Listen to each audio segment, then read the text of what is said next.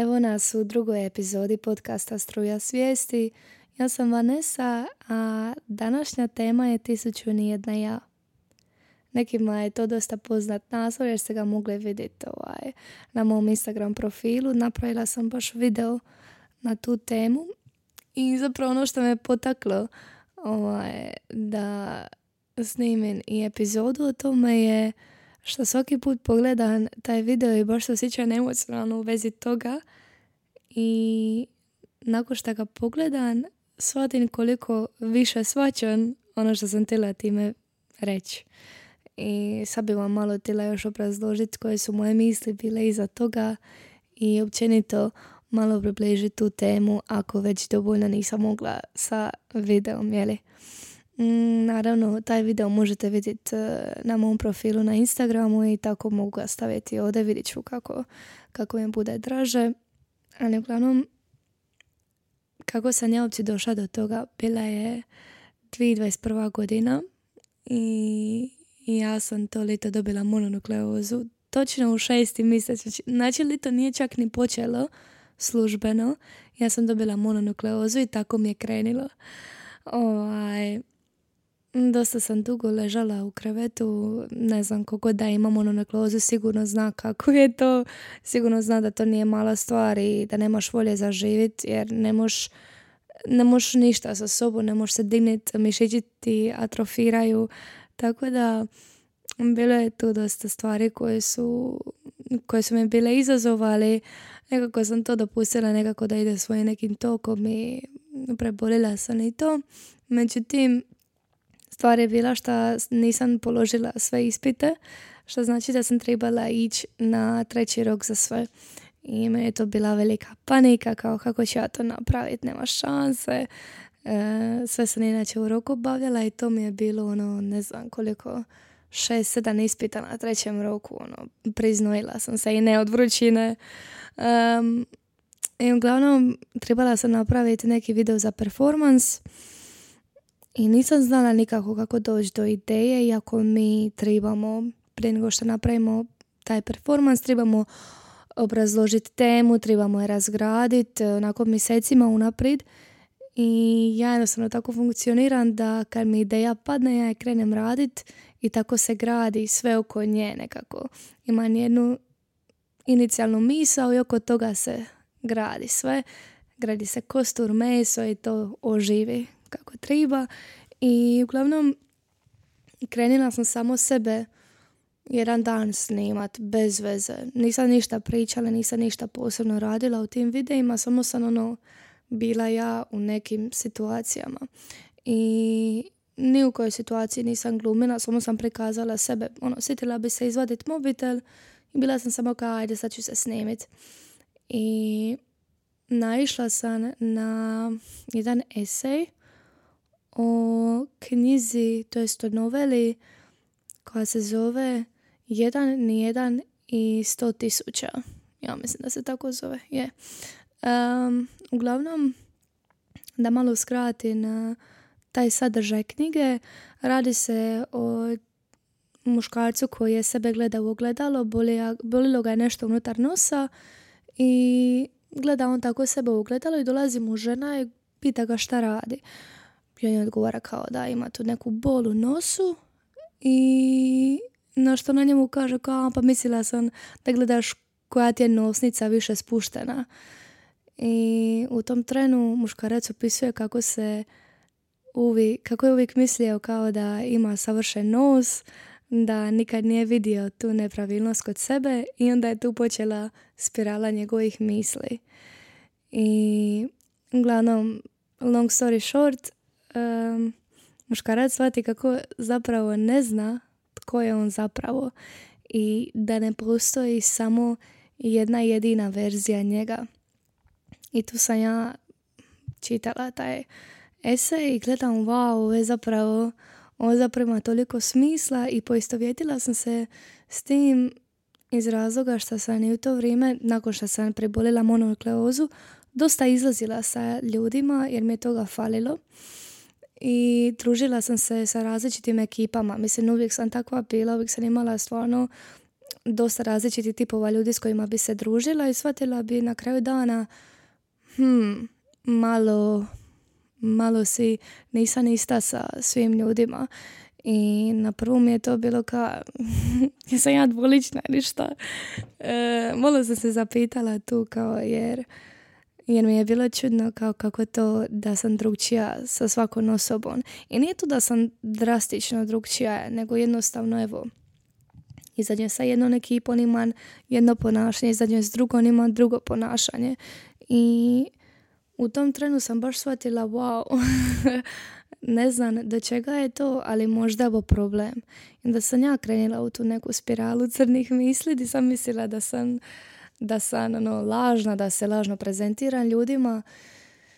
Ja sam stala, malo sebe ovaj, malo sebe smirila i zapravo došla do zaključka da realno svaka osoba koju si ikad upozna ima određenu verziju tebe u svom mozgu i da nikad, ama baš nikad nećeš biti nikome ista verzija sebe, jeli? Makar ti mislija, znači, makar ja mislila u tom momentu ja sam ovakva, onakva, nabrala sam sebi na prste svoje kvalitete, neko jednostavno to nije vidio u meni. Neko je vidio neke druge stvari. Neko nikad nije vidio te stvari. I onda se zapitaš kao, wow, kako da se onda reprezentiraš, to jest prezentiraš na neki način na koji je istinski autentičan samom sebi. I uglavnom, da, um, neću previše filozofirat, ali, evo mislim već sam krenula, ali mm, meni je to bilo dosta zanimljivo jer nije toliko loše znat da postoji ne znam, mali milijun verzija tebe i gledano ono prolazniku si samo prolaznik, nekome si znači možda sve u životu, nekome još uvijek značiš sve u životu, neko ima neke stvari koje bi rekao za tebe, za koje ti sam sebi ne bi prizna da si takav, ali jednostavno ostavljaš takav dojam. Znači sve je to da nekog dojma koji ostaviš na ljude plus okolnosti u kojeg si stavljen, ja bi rekla. I isto tako ono što ono što te gradi kao čovjeka je iskustvo i mm, kako da to objasnim, ja mislim da dosta ljudi dobiju sliku o tebi kad, kad imaš određene reakcije u momentu ili ne znam, nekakve događaje, to ja bi gledam. Način na koji ti reagiraš u nekoj situaciji zapravo predstavlja tebe. Ako to ima smisla, to meni nekako ima smisla u mom mozgu. I zapravo svaki put kad reagiraš na negativni način, ljudi će to vidjeti i onako uzet će to, aha, zapisat će si to gore u tekicu u mozgu i ti ćeš dobiti tu karakteristiku i tako dalje i tako dalje i tako dalje dok ne izgrade full sliku o tebi. I ima dana, ono, to jest ima ljudi kojima sam ja najnegativnija osoba ikad. I to su vjerojatno ljudi na mom poslu, jer sam uvijek, ja sam negativna na poslu, jer sam uvijek mm, nezadovoljna, jeli? I tipa, ono, ne znam, mom tati san, šta ja znam, super, e, super dite koje e, će uvijek ići protiv njega i protiv onoga što kaže onda na kraju on ispadne u pravu i ja budem cijela, a ne znam ništa o životu. A zapravo nije tako, ja imam totalno drugu sliku o sebi. Gledam, zanimljivo je za razmišljati o tome s vremena na vrijeme i prihvatiti sebe i zapravo svaku verziju sebe. Mm, I čak kad neko istakne te neke mane ili negativne stvari koje nisi vidio u sebi, dobro je nekad i primiti konstruktivnu kritiku. Mm, I lipo je živjeti u svijetu gdje postoji a, tisuću i tisuću, tisuću tebe koji ti realno nikad nećeš moći promijeniti. Ne znam, ne možeš ti sad doći čovjeku i reći, a ja više nisam takav, ono, možeš naravno svojim dijelima, možeš naravno svojim ponašanjem, ali baš je zanimljivo kako ćeš jednom čovjeku uvijek ostati u pamćenju kao ta jedna jedina verzija tebe. Uglavnom, da, jako čudno, jako zanimljivo I mislim da je to jedino problem kad ideš sebe pronaći. Da, zbog toga sam to i radila u epizodu. O tome sam zapravo htjela pričat. To je baš veliki problem kad ideš sebi, sebi pronaći nekakav identitet. Ok, ono u dvadesetima se tražiš, ono kad si, kad prestaješ biti neđer, ulaziš ono neke malo odraslije godine i misliš, aha, sad bi ja treba znat ko sam ja. I uvijek misliš da te faks posa određuje. I iskreno u teoriji to bi bilo toliko jednostavno. Ok, titula ispred tog imena, to si do kraja života, pratiš taj pravac i to je to. Sve što ti se da na tom putu ti to prihvatiš, izboriš se s tim i ideš dalje jer ti je to tvoj put. Ali onda si toliko zarobljen unutar tih okvira i ne možeš dalje od toga. Jer čim ti izađeš iz tog okvira, mm, ne osjećaš se dovoljno kao ti. I često to vidim onako po člancima, ovaj, u novinama, na internetu, di god mm, slavni ljudi onako prozivaju se na bilo šta što naprave u životu. bilo da su glumci, muzičari, političari, šta god da to bilo, nije bitno. Ok, to su ljudi koji su na oku javnosti i trebali bi, to jest očekuje se od njih da budu uzor, ovisi na kojoj su poziciji, šta su zapravo po zanimanju, ali je to upravo to, njihovo zanimanje njih određuje kakve su oni osobe. I često vidim onako za tako slavne osobe koje koje naprave nešto totalno ljudski, totalno, totalno normalno što bi svako od nas napravio ili obuče nešto što bi bilo koja druga osoba obukla i to je onda kontroverzno, to je čudno, to je... Uglavnom, prozivaju se takva ponašanja samo zato što je osoba izgradila nekakav svoj status. Ali to je samo jedan dio te osobe. I samim time što mi to osuđujemo i kritiziramo, ne dopuštamo toj osobi da izađe iz tog okvira, ne dopuštamo osobi da bude osoba i to je tako glupo, to je tako ah, istrpljujuće glumiti jednu jedinu ulogu cijeli svoj život. Tako da mm, baš sam pronašla sebi nekakav tu zaključak kako mi je najlipše znati da sam ja u momentima koji su toliko subtilni, koji su istinski moji, a to je svaka misa u mojoj glavi. To je to. To je svaki osjećaj koji ja osjetim, a ne podijelim s nekim. Mogu ga i podijeliti, nije bitno. Ali to je sve ja. I onaj moment kad si, ne znam, evo sam je pada na pamet uh, jedna večer kad sam bila sa svojom ekipom i kad se stvarno smiješ s ljudima i kad vidiš onako osmije osmijehe na licima i osjećaš se istinski ispunjeno i sretno, osjećaš se ko ti. Ne znam, to je taj dijelić tebe koji ti niko ne može oduzeti, koji će uvijek biti tvoj, ali opet postoji mali milijun koji tvori taj mozaik za tvoju sliku. Ok, malo sam se zapetljala u ričima, ali ja stvarno nadam, ja se stvarno nadam da neko ovo razumi. Ovaj, ne znam kako drugčije prezentirat ovo o čemu pričam.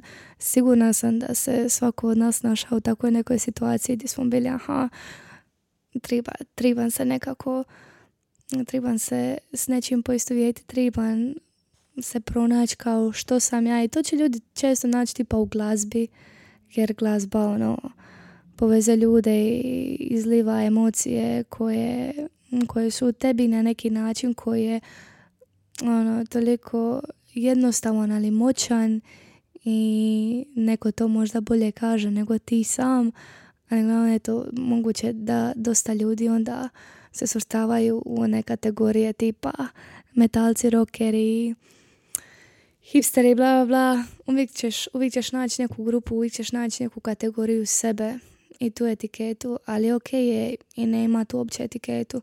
Stvarno je ok ići cijeli život i ne poznavat ko si ti u potpunosti. Jer nikad, ono mislim, to je borba, to je stvarno borba i možeš pokušavati koliko god hoćeš. I svaki pokušaj ok, pronaćeš sebe, ali mislim da ćeš opet pronaći sebe najviše u momentima kad ne znaš da se pronalaziš. Nego ćeš se poslije osvrniti i bit ćeš aha, aha, to je, a to sam ja, ok, cool. I onda tako prikupljati informacije i ići dalje. Ovaj, da, uglavnom, mislim da mi treba neki zaključak jer sam samu sebe ovaj, sad priplašila sa svime što sam rekla iskreno. E, nadam, se da će, nadam se da ste imali volje ovo slušati iskreno. ja sam baš imala jako puno motivacije za ovo i htjela sam podijeliti s nekim i eto pogledajte video ako već niste ja ću ga ovdje staviti ili ga možete pogledati na mom Instagramu ali uglavnom da zaključak je ne treba se opterećivati sa nekim traženjem identiteta i to je zapravo ono što sam htjela reći. Čekaj, um, ima jedan književnik koji je reka baš stvar o traženju sebe kao ljudi koji od početka života znaju ko će biti u životu kao koja će im se titula dat da točno ti ljudi će imati to što žele i to će im biti najveća kazna ikad. A oni ljudi koji ne znaju, oni će biti najbogatiji jer će tražiti uvijek sebe i tražit će tu neku sliku sebe, svoj identitet i naiće na iskustvo koje će ga obogatiti. Jeli? Mm, glavno da uvijek je dobro istraživati sebe, uvijek je do, dobro dopustiti sebi da izađeš iz okvira neke titule koje si sam sebe prišija i ne znat nekad di stojiš u životu, ali onako prepustiti se nekim stvarima da te odvedu i prihvatiti to da nikad neće postojati samo jedna jedina verzija tebe. I dobro je ako imaš neku temeljenu verziju sebe koja, koju voliš prezentirati ljudima, ali onda eto, budi zadovoljan sa tom verzijom. Eto, to je sve što ja imam za reći danas. to je to. Slušamo se i družimo se u nekoj sljedećoj epizodi. Vidit ćemo kad, kad će to biti. Bye!